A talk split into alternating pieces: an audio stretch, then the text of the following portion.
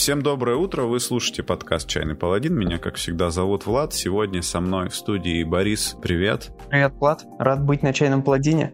О, балдеж. Кто такой Борис? Борис он занят в студии разработки настольных игр New Making Studio. Э, мы сегодня будем говорить про кухню разработчика настольных игр, именно без приставки ролевые. Честно сказать, честно сказать, я, э, знаешь, почему, знаешь, почему именно, ну, не то, что я снизошел, короче, с Олимпа подкастового своего, но мне в первую очередь захотелось вам написать, потому что у вас э, ВКонтакте есть вот этот э, формат, когда вы внутреннюю кухню студии описываете. Да, это... Типа да, нам приходится делиться, потому что не всегда мы можем постоянно выпускать игры, и, как правило, издание игры — это долгий мучительный процесс, и ну, нам надо как-то да. общаться с подписчиками, чтобы не э, выдавать посты раз в год о том, что у нас вышла новая игра.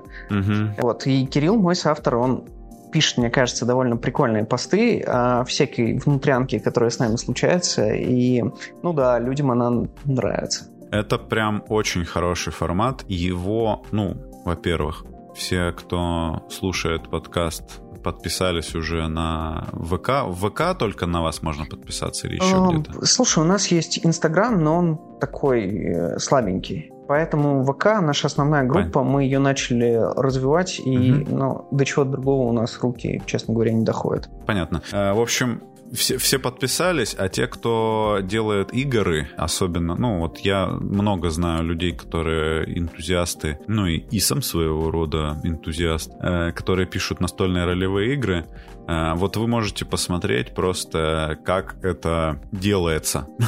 ну, то есть, потому что это, в общем, часть работы, она важная, она, ну, она, она тяжелая, вот. Вот эти посты писать непросто, вот такие, такие, как там написаны, как у вас. Как бы хотя бы потому, что я, меня, меня это настолько как бы зацепило, что я после этого поста, я переходил в группу и узнал, например, что вы делаете игру по Евангелиону. Ну, то есть я там когда, когда-то давным-давно я подписался на вас, ну, естественно, там, э, скорее всего, из-за вот этого вашего суперхита по страдающему средневековью. Ну и как бы я угу. на все паблики около там настольные подписываюсь, и они у меня как бы есть. Нет. Вот, я особо, особо в них не проваливаюсь. Но это как бы норма, да, типа пользования ВК. Я не думаю, что вот проходят по пабликам так уж часто люди. Ну и вот то есть э, для тех, кто такой, как же мне вот почему в моем паблике, где я делаю свои игры, так мало людей, и они мне никаких комментариев не пишут. Вот попробуйте, значит, э, поучиться у чуваков. Спасибо. Клево, что ты это заметил, потому что это действительно сложная часть, и у нас часто бывают м, такие большие перерывы, когда у нас какая-то идет стагнация, и ну, нет каких-то новых угу. проектов, мы ничего не пишем, от того, что ты ничего не пишешь. Каждый раз, когда ты пропускаешь э, две недели, три недели написать новый пост, угу. э, все сложнее, особенно когда у тебя нет каких-то да. особенных новостей, поэтому ну, э, мой соавтор, коллега Кирилл, с которым мы делаем New Making Studio, сначала мы вдвоем писали посты по очереди, но в итоге он вот как-то смог сформировать некий стиль повествования, и с тех пор угу. этим занимается он, потому что меня немного ломало. И я, наверное, продолжу писать э, посты тоже в группу, но уже немного в другом ключе, но вот Кирилл очень клево рассказывает о нашей какой-то внутренней кухне. Клево, что ты это замечаешь. Спасибо. Это как, это, это типа как, знаешь, как в качалку ходить. Вот ты не, по, не походил, да, э, типа в спортзал там да. две, две, две недели, и потом это такой облом туда идти. А если, ну, регулярно ходишь такой, ну, блин, типа, ну да, да, это, это, э, это самая, самая, верная, самая верная аналогия, да. Да, ну вот мы упомянули здесь э, группу Евангелиону и упомянули, естественно, страдающие средневековье. Расскажи, New Making Studio разрабатывает настольные игры. Uh-huh. Какие у вас самые популярные игры, расскажи, и, может быть, выдели одну-две самые любимые. Uh, ну, смотри, у нас есть наш суперхит страдающее средневековье, mm-hmm. которое, ну, как бы продается больше, чем все остальные наши игры. Да, и, mm-hmm. ну, вообще для издательства настольных игр, как мне кажется, э, секрет выживания — это иметь какой-то такой большой хит, который позволяет тебе э, выпускать что-то чуть менее популярное и так далее. Вот, mm-hmm. ты можешь к нему делать mm-hmm. дополнения и так далее. Потом, но потом у нас э, внутри Лапенко есть, который мы делали с э, Антоном Лапенко по сериалу. И, э, ну, остальные наши игры, у нас их не так много пока. Ну, у нас, короче, очень-очень большой сундук с уже разработанными играми, которые мы пока не успели или пока не можем выпустить. Поэтому, да, самый большой наш проект — это «Страдающее Средневековье». Э, самый любимый — это сложный вопрос. Ну, наверное, я назову «Забытые боги». Э, это наша первая игра, с которой мы впервые вышли на Boomstarter. Первая наша игра, которая заработала первые деньги, мы начали вести группу, мы начали набирать подписчиков под эту игру, мы начали вырабатывать свой стиль постов. И это вообще, ну, как бы игра, которая задала некие основы нашей студии. Вот, сказать, что я эту игру люблю, ну, то есть я как бы люблю воспоминания об этой игре, но за время работы над ней, за время тестирования, за время игроконов, угу. за время всех представлений этой игры, я я уже больше абсолютно точно никогда не сяду в нее играть. Я, ну, как mm бы после нескольких сотен партий я уже, ну, короче, преисполнился, и она мне надоела. Вот. Но я люблю ее как первый свой проект, да. Storytale игра про с, ну, скандинавских mm-hmm. богов, и э, ты выкладываешь mm-hmm. э, истории используя свои карты, которые у тебя есть. Кстати, по поводу сторителлинговых игр, я, значит, участвовал в нескольких джемах, когда, ну, и до сих пор участвую. И, в общем, первое время, когда все эти джемы были по созданию настольных ролевых игр. Угу. И первое время, когда ты участвуешь в джеме, ты почему-то, вот я и несколько моих товарищей, которые тоже вот впервые это делают, у них получается какая-то игра, которая больше типа бордгейма. Вот, например, зимой э, проходил э, Кашевар, это этот конкурс да, я знаю. Э, настольных ролевых игр. И вот там э, мой кореш делал игру, и он, он сделал э, игру, э, когда мы ее сели тестировать, это оказался на сторителлинговый такой нарративный дурак подкидной. Карты выкладывают, карты тебе там что-то подсказывают, короче, и вы э, таким образом истории рассказываете. То есть, когда человек... Мы, короче, страна настольных игр, видимо, все еще. Когда, когда человеку просят сделать э, настольно-ролевую игру, ну, в смысле, конкурс там или еще какие-то там требования, он дизайнит как бы интуитивно настолку э, сначала, первые несколько Слушай, раз. Слушай, ну, мне, мне просто, просто кажется, что настольно-ролевую mm-hmm. игру сделать серьезно сложнее. Но это просто вопрос, какие критерии ты э, применяешь. Потому что я смотрю на некоторые настольно-ролевые mm-hmm. игры, э, там, допустим, это игра, которая умещается да. на одной странице. Это игра, которая умещается на двух страницах. Или, ой, мы сделали еще один 99-й mm-hmm. PBTA хак, а, который очень точно рассказывает об этой теме. Мне кажется, что это, ну, как бы, знаешь, кто-то вроде современного искусства, типа Полока, да, то есть э, ты э, отлично можешь показать это в искусство... какой-то искусствоведческой mm-hmm. среде, типа, о, ребята, мы все здесь разрабатываем настольные игры, смотрите, какую настольную игру да. разработал я. Но кажется, что они мальца мертворожденные, и, ну, типа, люди в них играть не будут. Кажется, что типа настольная ролевая игра, мне кажется, она должна быть все-таки какой-то... Полновесной. Ну, короче, более сложный, полновесный и объемный. Ну, короче, это мое мнение. Потому что я много раз бывало такое, когда я читаю какую-то игру и думаю, блин, как клево, как все емко, как коротко, как можно в это uh-huh. сыграть. Ты начинаешь это водить и понимаешь, что у тебя как мастера ни хера нет uh-huh. инструментов, а у игроков тоже ничего нет, и, ну, ну, честно говоря, я бы так мог и просто нафристайлить. Если у меня настолько упрощенная система, ну дайте мне кубик, я повожу что-нибудь из головы.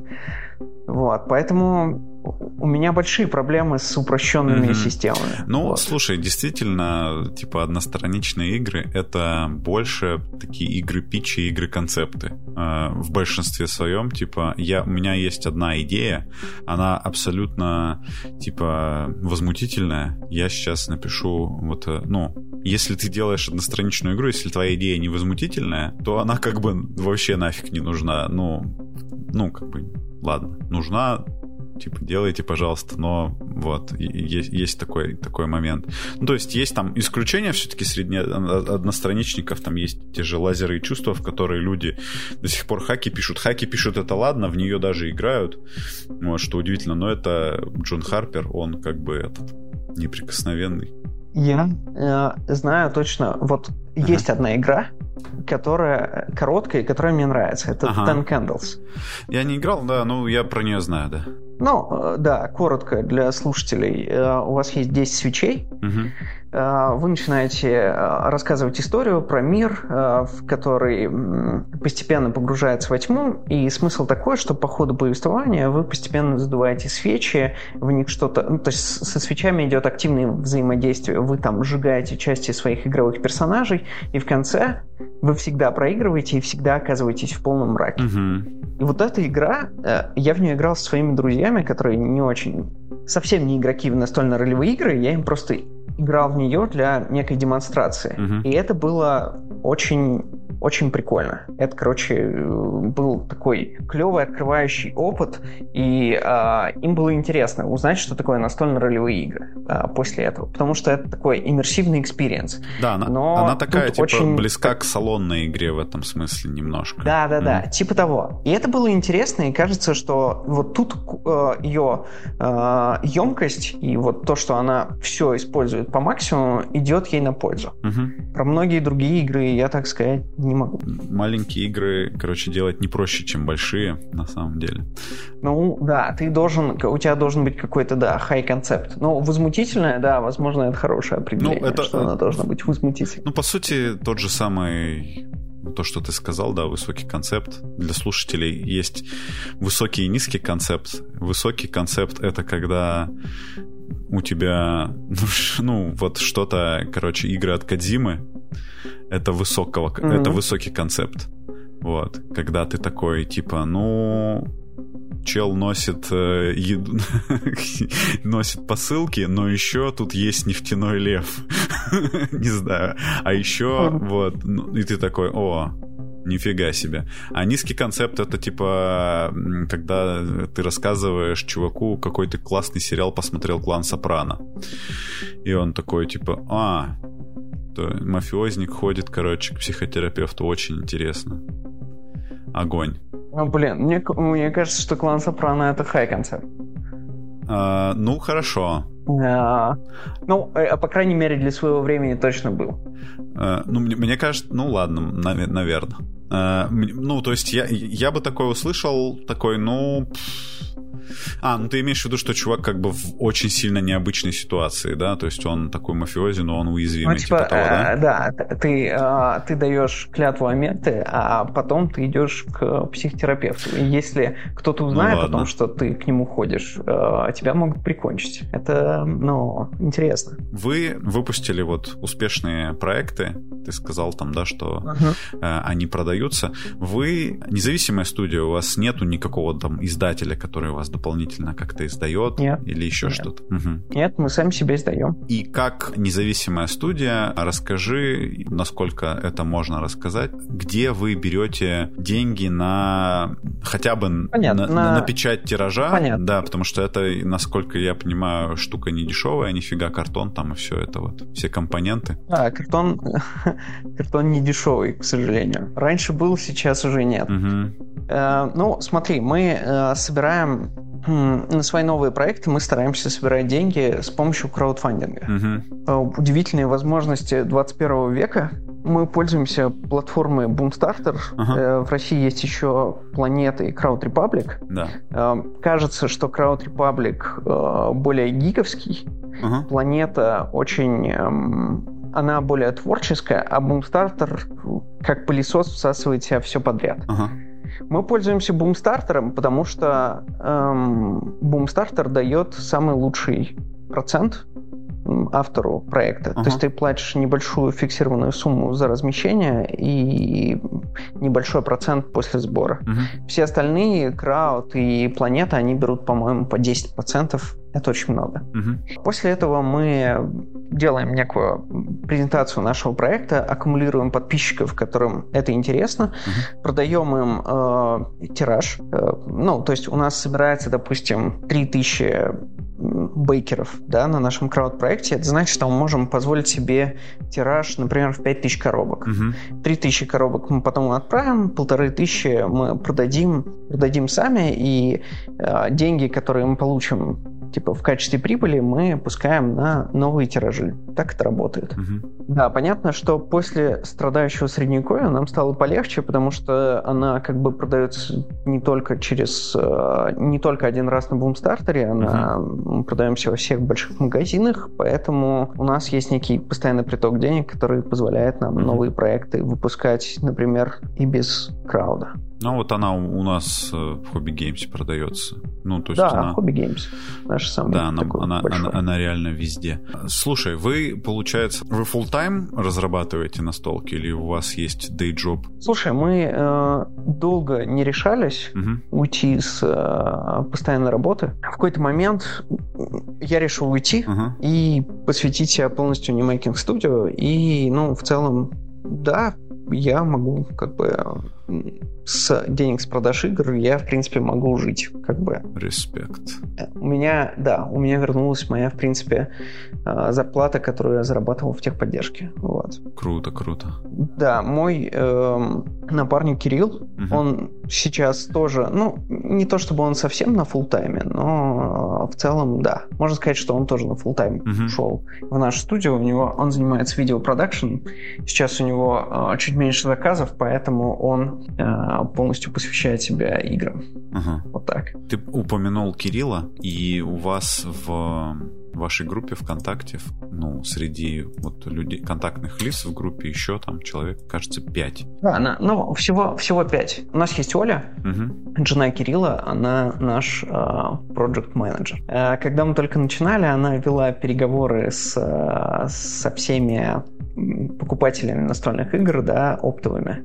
Угу. Сейчас она занимается тем, что устраивает для нас корпоративные совещания, потому что когда ты работаешь на себя, тебе очень сложно организоваться, ага. и она нас строит с Кириллом, а, нагружает нас задачами и все такое. Понял. Да, приходится находить себе искусственный, искусственный кнут, который бьет тебя, чтобы ты мог э, работать как свободный художник. Вот. Там у нас в контактах еще есть э, Женя, она рисовала для нас э, арты на наших первых двух играх. Сейчас она не работает с нами, но она как бы рука не решается ее удалять из контактов. И э, Юля Паснова, это наш дизайнер, угу. она работает с нами не full time и э, делает это по большей части, ну, как бы just for fun. Uh-huh. Она работает в очень такой большой, э, большой студии и занимается серьезными дизайн-вещами, но иногда помогает нам с нашими проектами, и поэтому у нас есть очень крутой дизайнер. Окей, okay, вы э, с Кириллом, получается, вдвоем геймдизайнеры в этой студии, так? Ну, да, по факту. Uh-huh. Я, наверное, больше занимаюсь геймдизайном. Я, как правило, делаю какой-то альф-прототип, ага. несу его Кириллу. Мы в него играем. Если это вообще играбельно и в этом есть какой-то прикол, угу. то ну, как бы мы начинаем что-то с этим делать. Ну, короче, как правило, механики э, механиками занимаюсь я. Угу. Наполнение контента мы и тестирование мы делаем с Кириллом. Наполнение контента это что ты имеешь в виду под этим? Ну, например, у тебя есть какие-то карты, да, угу. которые содержат в себе а, некие контентные вещи, да, описание типа какие-то флаф, да, названия. ты имеешь в виду вот это вот все. Ну да, угу. да. Угу. То есть у тебя, грубо говоря, есть движок, и тебе надо его чем-то ага. наполнить. Понятно. Вот у нас э, сейчас в разработке игра называется «Роман» про французских писателей, которые которые молодые французские писатели 19 века, которые живут в Париже и пишут свой дебютный роман. Угу. И э, суть этой игры в том, что это такая стратегия на сбор ресурсов, но в результате вы э, пишете свой роман. И он там состоит из пяти частей, угу. э, завязка, там, кульминация, темнейший час и так далее. И вот нам, нам, ну, то есть большая часть этой работы была в том, чтобы сделать сами карты интересными. Помимо их цены, свойств и так далее, нужно было некое такое сюжетное описание. И ага. это работа, в которой мы с Киром забурились. Но основная часть его работы — это, ну, короче, продакшн игр чтобы игра выглядела так, как она выглядела, чтобы э, придумать, э, как все это будет оформлено, как mm-hmm. это будет сделано, как это в итоге сделает типография. Это вот всем он занимается. Mm-hmm. Это ужасно большая часть работы. Я это спросил, да, потому что, допустим, сам сталкивался несколько раз с такой ситуацией, когда одному игры делать тяжело. Вот. Если кто-то в этом сомневался, короче, любую игру, даже там, ну, любую, в общем, ее делать тяжело, потому что у, у большинства людей проблемы с дисциплиной, с концентрацией внимания. Ну, типа, просто банально. Большая часть игр, которые я, допустим, доделал, они были сделаны, когда был жесткий дедлайн обозначен, и я там выгорал, но доделывал. Когда ты работаешь, вот, когда я работаю с кем-то в паре, это всегда получается так, что ну и мне немножко как бы стрёмно бывает из-за этого, ну что я такой, ну, сейчас вот смотри, вот у меня вот есть вот такие идеи, и ты такой начинаешь, я начинаю жадничать, короче, человека немножко типа, ну, вот, смотри, у меня, у меня идеи, у меня, в общем, я на себя творческое одеяло перетягиваю. Uh-huh. Наверное, это, типа, с таким человеком, мне никто не говорил, что со мной там как-то некомфортно работать, но подозреваю, что э, просто люди вежливые. Мне всегда было интересно, вот за одним проектом, допустим, работает там два геймдизайнера. Ну, по-любому получается, что на проекте один должен... Вести? Да, да. вести, короче, говорить, нет, вот это мы точно точно делать не будем. Да, это хорошая идея, нет, это плохая идея. Вот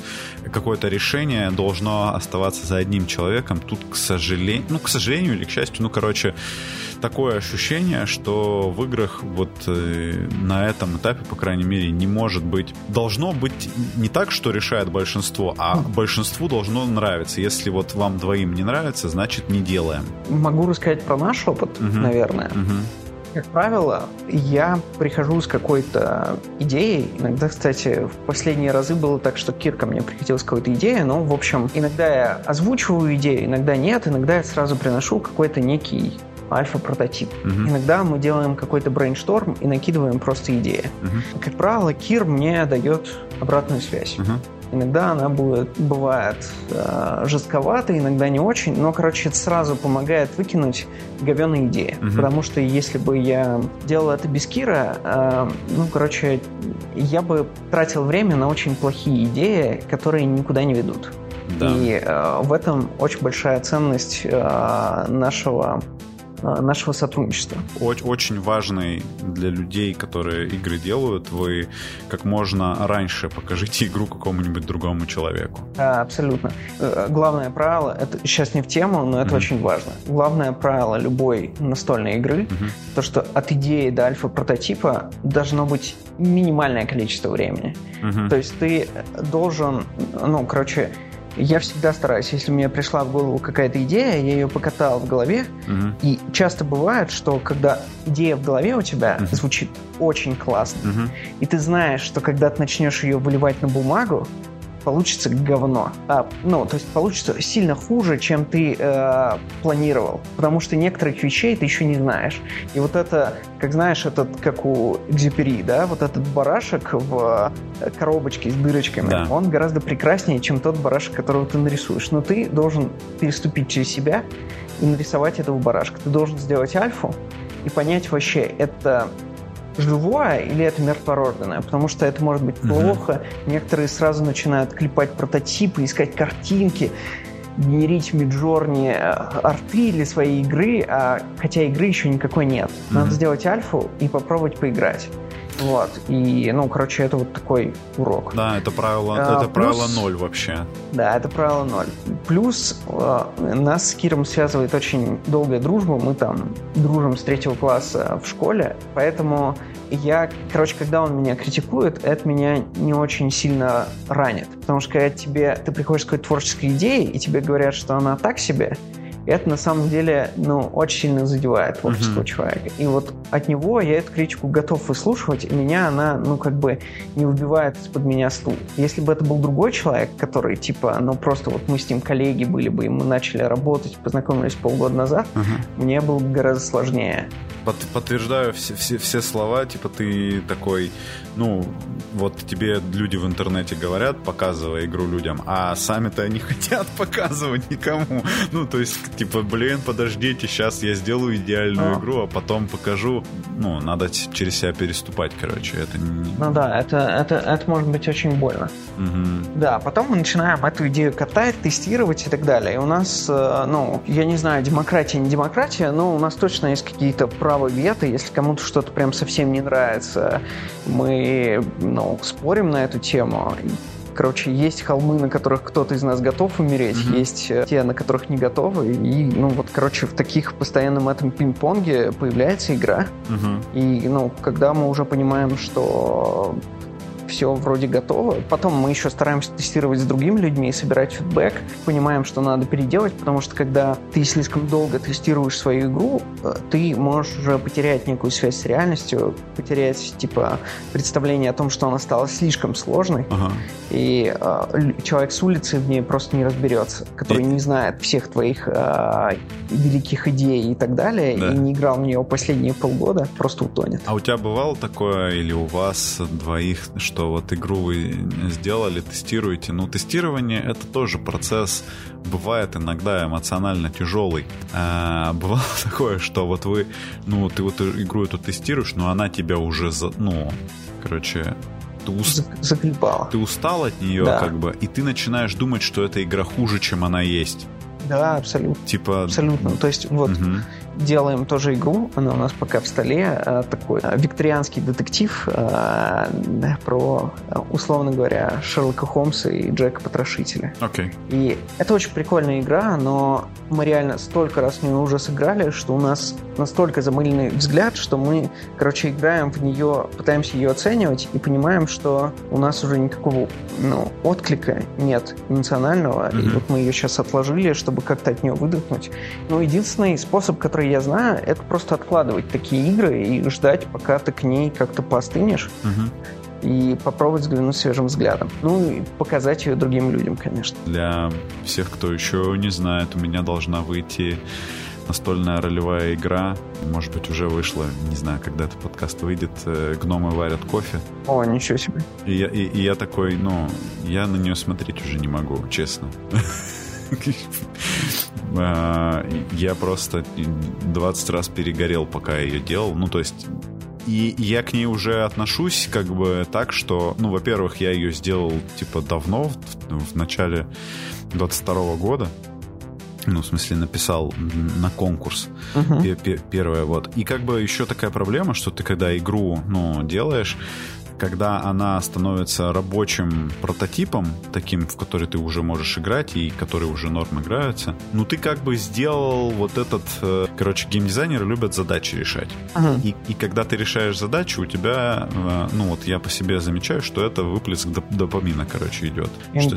и финчики пошли, да. Да, ты себе, короче, задачу поставил, ну или ты там уткнулся во что-то, короче, мордой, а потом ее решил и кайфуешь, сидишь, как бы, вот какой, какой ты молодец. И как бы, когда вот у тебя это сделано, она вот, а, а, а дальше так... Нет, да, а делать из этого продукт, да. ты уже а, не можешь. Это не, то, да, это, ну... это не только у геймдизайнеров такое есть, это вот, например, я крашу эти фигурки, а, всякие вархаммеры, да, и одно, раньше я хотел одобрения в Инстаграме там или ВКонтакте или еще где-то там и выкладывал фотки, а сейчас как бы я уже эмоционально вложился, как бы эмоциональный отклик получил после того, как я покрасил. Мне уже как бы мне сторонний человек не нужен.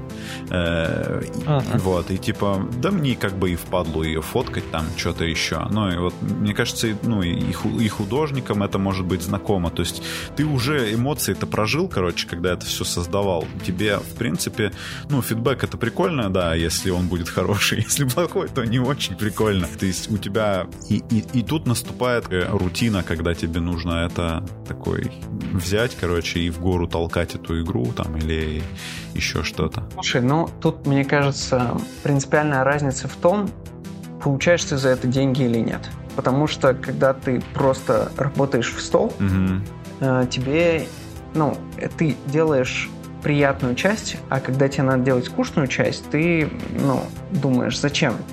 Зачем это нужно? Ну, хорошо, ну, я это доделаю. Ну, я все оформлю, я все вылежу, и, и что? Ну, окей. Когда это твоя работа, ты, ну, mm-hmm. у тебя есть некая веселая часть, которая э, ты решаешь эту задачу, mm-hmm. ты ее решил, ты понимаешь, какой будет игра, ты сделал 80%, и потом эти мучительные 20% по Паретто ты ну, да. просто на волевых э, это делаешь, потому что это твоя работа, ты должен довести это до конца, сделать из этого готовый продукт, и ну, э, как бы люди, которые его покупают, они ничего не хотят знать о твоих там муках, что тебе было скучно или не скучно. Ну, это должна быть э, хорошая игра. Волшебной, волшебной пилюли, короче, нет. нужно, нужно, нужно допинывать на волевых эти, эти все, все истории. Да, ну вот видишь, у нас тут э, все, мне кажется, лучше сделано. То есть я почти не занимаюсь продакшеном uh-huh. игры, да, то есть эту махину держат на себе Кир, и я там постольку поскольку. Я там могу что-нибудь сказать про там технический дизайн карт, что вот uh-huh. эта вещь должна э, быть впереди, потому что она важнее всего для игрока, uh-huh. например. В таком uh-huh. духе. Но я не делаю всю скучную часть, я не тяну это в одиночку.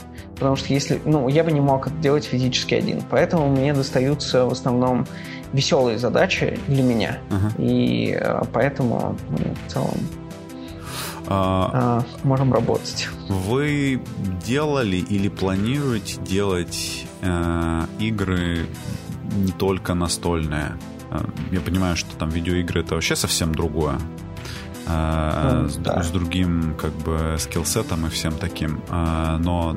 Да, там другой скиллсет и другие бюджеты совсем. Э, ну, и... Для меня другие игры, настольно-ролевые игры, это тоже, я считаю, типа не один жанр с настольными играми, и варгеймы там с миниатюрами это тоже типа другой жанр. Э, Слушай, я никогда не играл в варгеймы, угу. и поэтому я к ним равнодушен. Угу.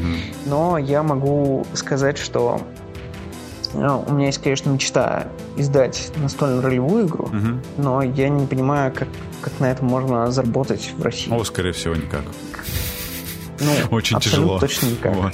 Ну, кстати, я, да, если бы по... настольно-ролевую игру по страдающему средневековью сделали, ну, слушай, ну, э, это был бы абсолютный пшик в воду, потому что аудитория страдающего средневековья, она, как правило, ну, эм, наша игра, uh-huh. она сделана вот на том уровне сложности, который интересен большому э, кругу людей, uh-huh. да, то да. есть это простая игра, которая может стать э, одной из твоих первых игр, uh-huh. и ты с нее начнешь свой путь в настолках. Uh-huh. Это там уже не Уна, и, но это где-то вот по сложности, там, не знаю. Как Манчкин, может быть, да? Манчкин, да. Угу. Ну, хорошие примеры, да. То есть эти стартовые, стартовые игры, к которым ты начинаешь свой путь. Настольно-ролевая игра по страдающему средневековью, но это был бы провал. То есть был бы узкий круг настол... А трун настольные ролевики сказали бы, что это просто шляпа для того, чтобы заработать денег, угу. а простые люди не поняли бы, как в это играть. Ну так. Есть, короче, это настолько, настолько сложная ниша, ага. которая в целом, мне кажется, только ДНД клево существовало в России, пока для хобби геймса его не прикрыли. И я не знаю вообще ни о каких других играх. Ну, может быть, ладно. А, Мир тьмы в России был популярен какие-то другие, ну, студия 101, mm-hmm. они, конечно, вообще э, бьют просто ломом лед и проламывают э, айсберг, но это очень сложный труд. И они локализируют супер популярные западные хиты. Сделать что-то свое, мне кажется, и быть популярным это очень сложно. Это сто пудов сложно, потому что в первую очередь ты даже ролевиков э, российских, они, э, ну, не хочется э, кидаться камнями, но, скорее всего, будет так, что какой-то вот узкий такой, узкая комьюнити людей, которые там знают и делают игры, там и много играют, они как бы достаточно благосклонны к всем начинаниям, но тем не менее э, широкий потребитель, он, скорее всего, будет к тебе еще более строгим, чем, чем а, ежели это была бы какая-нибудь западная игра. Мне почему-то так кажется. Ну, абсолютно точно. И мне кажется, что в Эм, ну, как бы в настольных играх такое существует. Угу. И, ну, это такая, короче, э, не знаю, можно назвать это дискриминацией или что-то такое, но когда ты видишь какой-то отечественный продукт, ты говоришь, понятно, хочу что-нибудь э, такое, другое. Ну, это, мне кажется, мне кажется, обычное дело, и к сожалению, с этим ничего не поделаешь, просто надо выпускать много хороших игр на русском. Ну вот настольную ролевую игру я реально мечтал бы издать. Угу. Я бы с удовольствием ввязался за что-то, если бы у меня была ну, надежда издать хотя бы издать и выйти в ноль с какой-нибудь э, с э, тиражом тысяча штук. Но кажется, что это какой-то абсолютно неувозимый э, mm-hmm. тираж. Это мог, сделать кто-то очень крутой, уважаемый в комьюнити, mm-hmm. который, ну, в целом так это ну, выпустит. Гномы варят кофе, выйдут тиражом в тысячу штук. Надеюсь, мы ее когда-нибудь продадим. Вот. О, круто. Слушай, да. прикольно. Да. А, ну, кстати... А, слушай, а сколько... А, может, ты что-нибудь расскажешь? А, я потому что совсем не в контексте. А, а, ну да, хочешь, я тебе, я тебе могу все рассказать. Ну, в плане, в, в плане денег я, наверное, не все okay. могу рассказать, вот, э, потому что там я не, я не знаю, что я могу рассказывать в плане денег, но... Ну, не, я... про деньги мне не интересно. Я... Скажи мне количество страниц, и я все узнаю про деньги. Э, короче, э, это, эта игра, я ее делал на кошевар. Я смотрел верстку недавно, там получается что-то типа 60 страниц, но на самом деле это не 60 страниц текста, это 60 страниц с картинками. В общем, я ее делал, когда мне издатель типа предложил ее издать, он говорит, э, Влад, а сделай, пожалуйста, чтобы эта игра была меньше настольной игрой. Я такой, в смысле, она не настольная игра, это настольная ролевая игра. Ну нет, говорит, э, это на настолку похоже. Я такой, типа, угу. чё? Ну, ну, такой посмотрел еще раз, такой, ну, побухтел. А, вот, я, я просто, у меня э, был опыт такой э, взаимодействия с японскими настольными ролевыми играми, и они вот как раз не стесняются быть немножко настолками. Там, ну, всегда, ну, очень часто там, например, там боевка — это вот вообще отдельная система, которая вот как, не знаю, как ты, как будто ты в JRPG переносишься там на отдельное поле по своим каким-то правилам, там это все происходит и обрабатывается. Мне сказали, похоже на настолку. И сейчас я думаю, что это, ну, типа настольная ролевая игра и слэш party game такой получается. Вот. Про гномов, которые варят... Интересно. Варят упоротый кофе. Как я вдохновлялся ну, слушателям это, наверное, уже известно. Я вдохновлялся игрой Overcooked. Э, это видеоигра, где такие повары смешные, колобки, э, готовят на время всякие блюда, и там... Я не играл. А, там нужно координироваться между собой.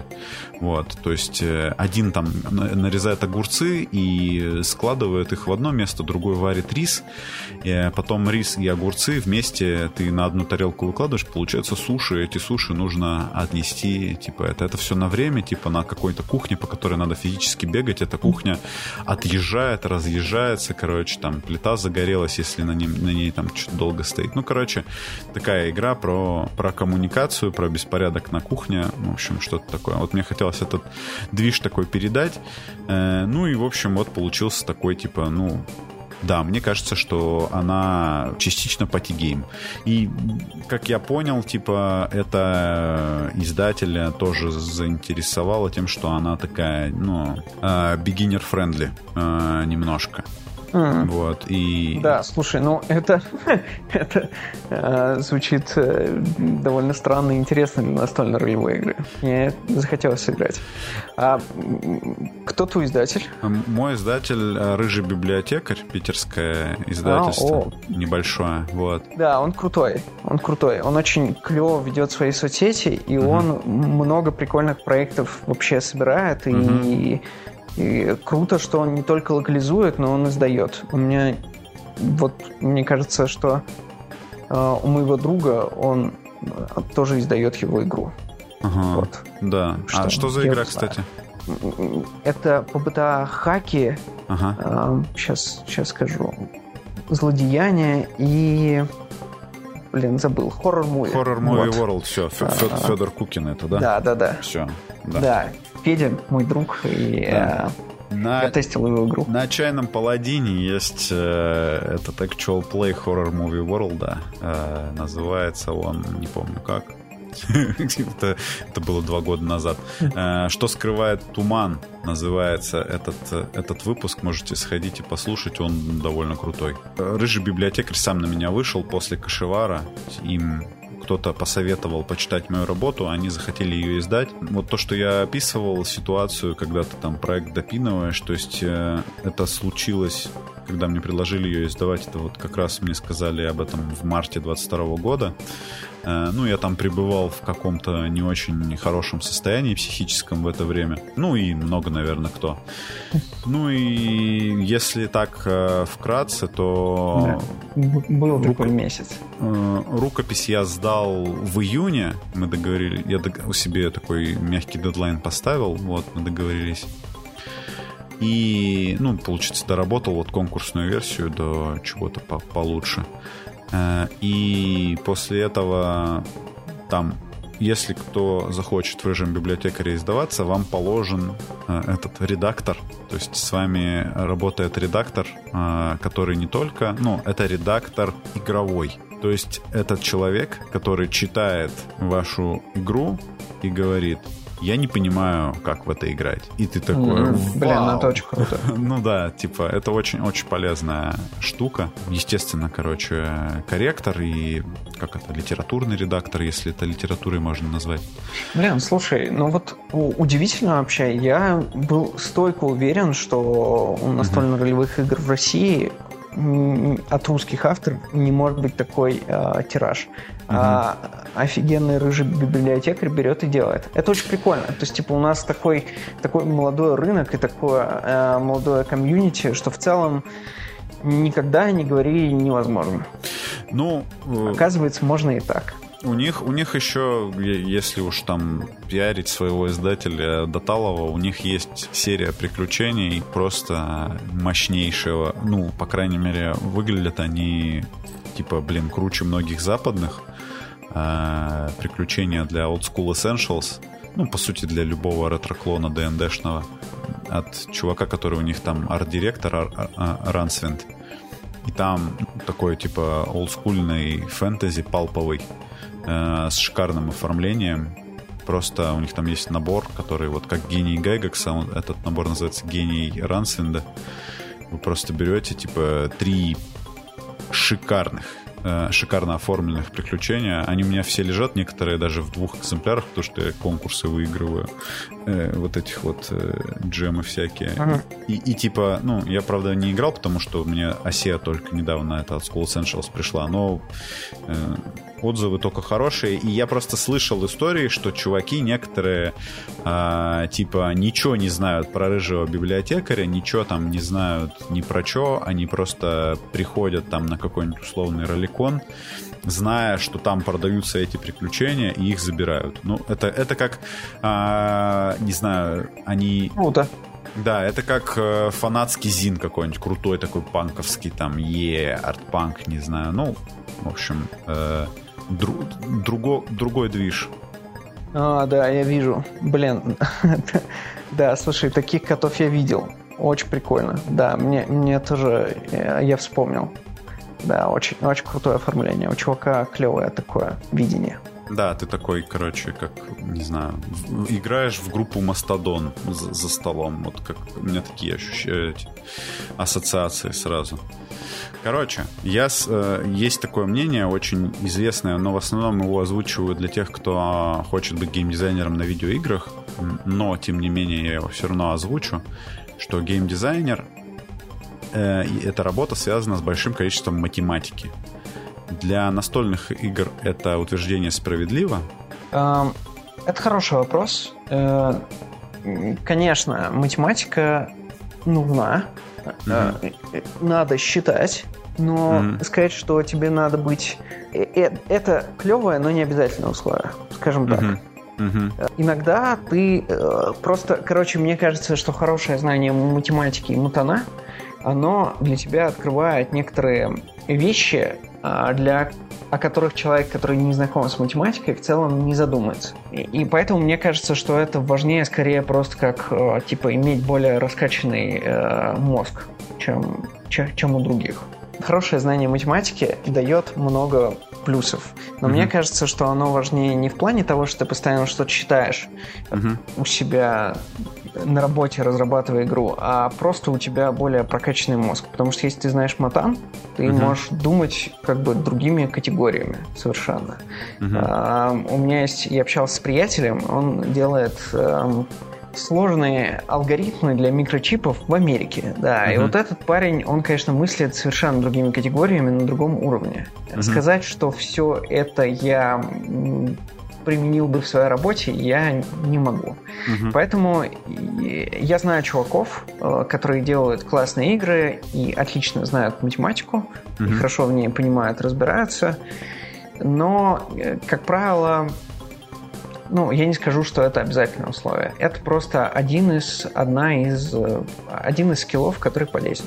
Вот mm-hmm. так. А, ну, э, э, да, если ты делаешь, конечно, есть игры, которые подразумевают хорошее знание математики. Я вот, кстати, когда делал детективную игру, mm-hmm. мне нужно было э, много работать с формулами считать, mm-hmm. и мне помогал чат GPT. О, как.